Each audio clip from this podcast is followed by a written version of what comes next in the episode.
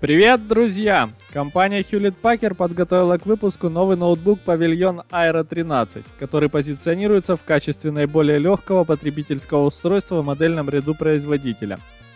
Масса этой 13-дюймовой модели составляет всего 987 грамм.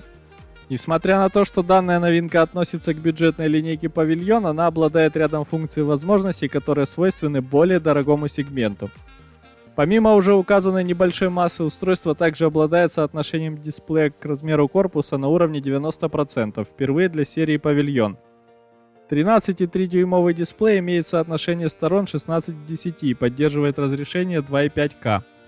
Дисплей обеспечивает охват 100% цветового пространства sRGB и характеризуется максимальной яркостью 400 нит. Система выполнена на базе аппаратной платформы AMD, включает мобильные процессоры серии Ryzen 5000, вплоть до модели Ryzen 7 5800U.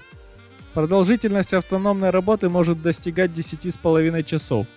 Устройство доступно в четырех цветах корпуса. Золотисто-розовый, золотистый, белый и серебристый. Новый ноутбук HP Pavilion Aero 13 поступит в продажу в июле по цене от 749 долларов.